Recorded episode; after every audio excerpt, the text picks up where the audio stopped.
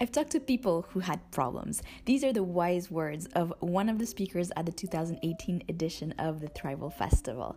Why are we talking about this today? Well, innovation has traditionally in the medical field meant scientific innovation, and that's certainly a big part of that. But more and more we see that there's really a space for business innovation to support these scientific breakthroughs and discoveries. Let's look at, for example, UPMC. So, UPMC has what they call UPMC enterprises. That's a, essentially a pipeline. They get about 40 new ideas a week that they sort through. About two or three gets picked per month, and so that composes a um, portfolio of about eight, 80 opportunities that they're act- actively pursuing at the end of the day. And the interesting thing is that the hospital didn't always do that. It actually started about 20 years ago looking at innovation as a in-house function and as something that they would actively seek and support and have an entire division dedicated to. If you look at the John Hopkins medical centers, you also see a similar trend. They've taken a slightly different approach to it though. They have what they call the Sibley Innovation Hub, and that's where they quote unquote empower change from within. So they work with people who are on the ground and have teams um, that facilitate different workshops and different um, activities that help take an idea and uh, turn it into a commercially viable product. What's really interesting about John Hopkins is that they actually mandate innovation. So when you're looking at managers, VPs, C suite executives, they all are required to partake in four innovative projects that they actually spin on their own each year.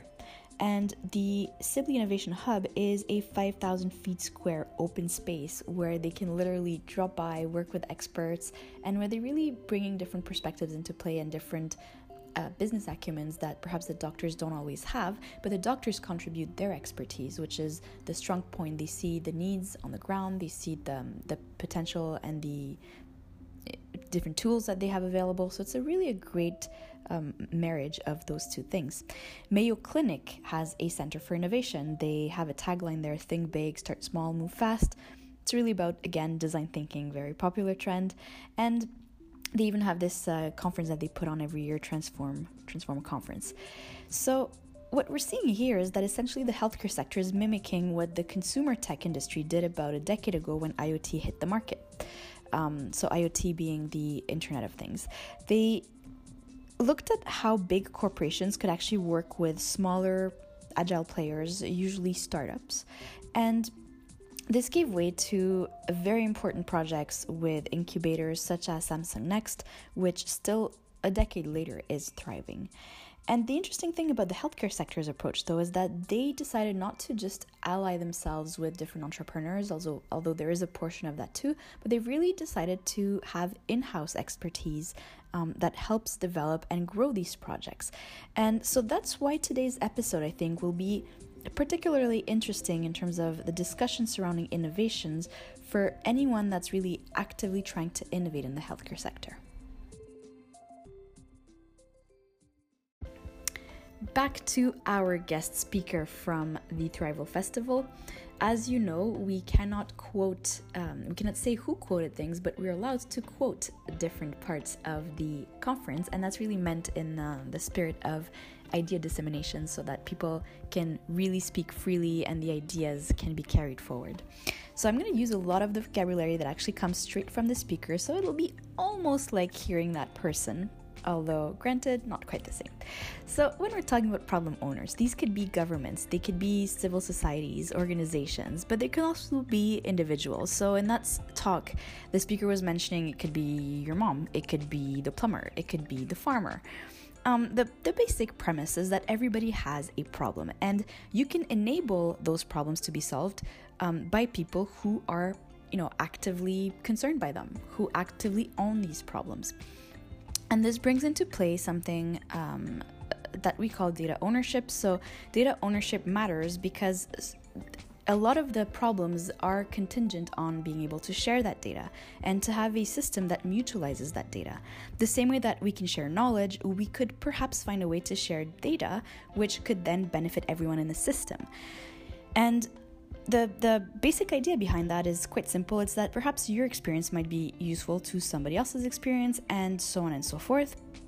But we're not really capitalizing on all that. Everybody's staying with their own problems and their own um, access to data on their own, and we're not really um, being able to tap into that. And AI is at the core of what he calls cheaper, cheapification, cheaperification, basically making uh, a technology being cheaper and cheaper, more and more accessible. And his he wonders, right, with all the device, the data, the compat- compatibilities, could we distribute this kind of data to everyone?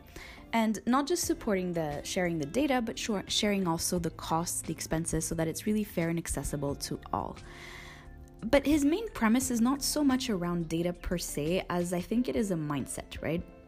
And he's saying we need more problem solvers to meet with what he calls problem owners. And it's quite funny because if you actually go and you Google this, there is a notion of problem owners in um, the Lean, I think, system, uh, the Six Sigma. But um, it's it's still something that in his particular context hasn't really been defined. And so i thought it was quite a novel um, idea there. He's saying problem solvers today are more entrepreneurs and researchers. And the space that they're in where they work is a limited space. But he's asking how could we augment this space with more problems? And so to him the answer is problems right? Having more problems access to more problems with the problems that really matter to people every day and he's saying if you can find the match, um, he thinks a lot of those problems could actually be solved at a global level because even though these problems happen in different countries with different contexts with different cultural backgrounds um, and the data that goes around it is slightly different as communities if you could enable people to um, share these problems and work on them together you could actually tap into something quite powerful he actually goes on, and that's a separate topic, in my opinion, talking about data commons. And I'm going to get back to it because I think it's a very charming idea, very useful. Um, but I think at the core of this, if you step back and you really hear the argument about problem owners, I think it's very true. And I, I see it too in the, the medical field. There's a lot of different roles and specializations, and even the patient is something completely distinct from the, the um, where the way the healthcare dialogue happens and the way that the services are designed.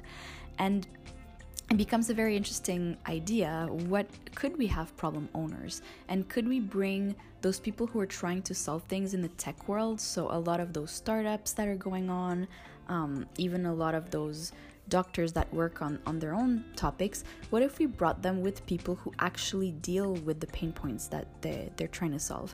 And what if we could elicit um, the the actual issues and the different stakes that there are from really multiple stakeholders from a lot of different perspectives. I think the experience as a whole and the solution would, would be greatly um, enriched, and I think the buy-in would also be much much better than as is right now with you know a different perspective coming in either from a researcher from an entrepreneur but not really tapping into that collective wisdom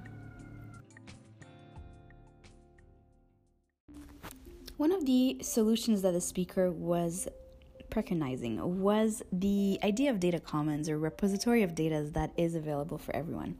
And I'll stay straight up, I think it's not so much a, a technical issue, I think it's a organizational culture or a industry culture a type of challenge. I think it's uh, the technology will definitely enable some change, but I think there's also at some human level a lot of uh, you know shifting that needs to happen for this to really get its full potential. But if you do carry on with the idea of data sharing, the same way that there is Wikipedia, we could imagine something called AI Commons. So that's somewhere where you could access, you could borrow capabilities of AIs to solve your own problems based on what other people did before. And so that's how he believes people will really start owning their own problems. It's through access to data that they can say, I have a problem and I can also solve it now, or at least um, tap into even more data from other people who have shared that kind of issue and maybe even solved it before. And AI Commons actually already is uh, it doesn't exist quite yet in the final format but there is a website. I'm going to put that in the notes as well that you can check it out. And that uh, it's a project that is being constructed right now.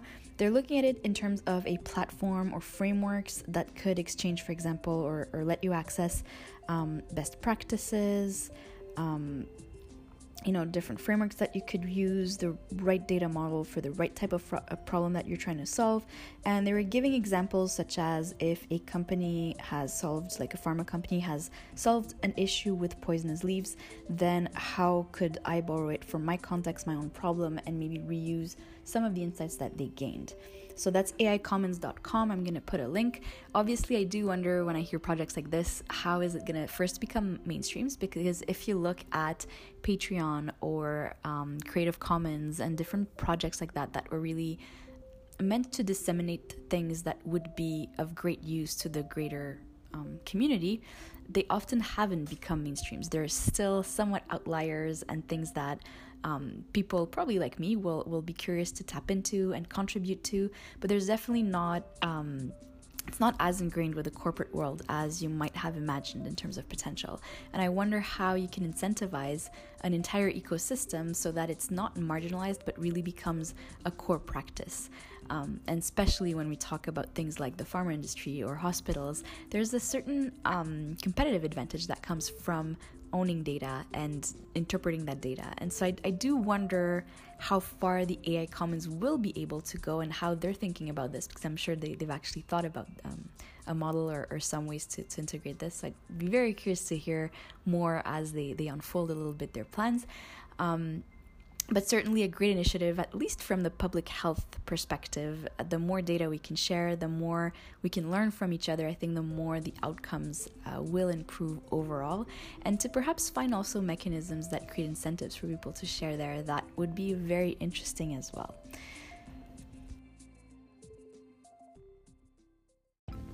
As a little bonus, I'm also going to include some resources that one of the speakers from Thrival, he was actually from Google AI, was kind enough to share with me.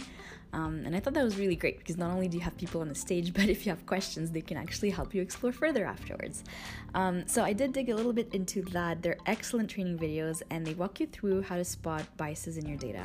And it's at a very conceptual level, as much as they have some um, technical um, recommendations too, but I like the fact that it's very accessible and it really gets you thinking because the insights that the machines can generate really depends on what we teach them and implicitly what kind of data we fed them fed them.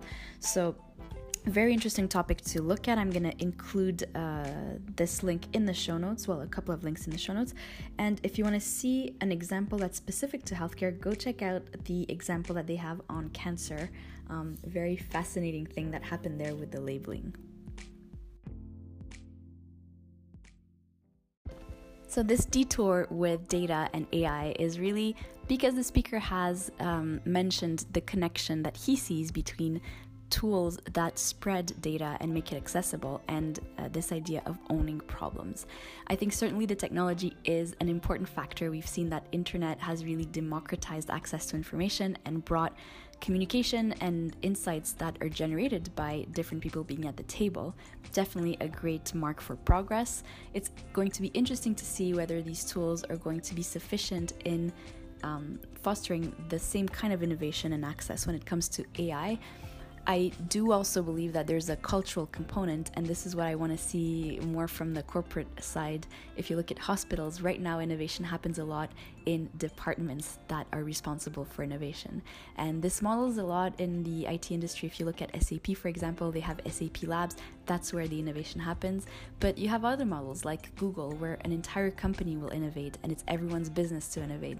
So it's going to be interesting to see whether the uh, final perspective on healthcare will be a department that attempts to bridge the gap and bring people together um, perhaps connect those um, entrepreneurs, researchers with the problem owners, as we were discussing, or whether it's going to slowly transform an entire culture, leading us to entire hospitals that think, innovate, um, and bring people together in a way where change is really possible for very complex issues. I'm Karina Paraskiv. You've been listening to Healthcare Focus, and this concludes our three part series live from the Thrival Festival.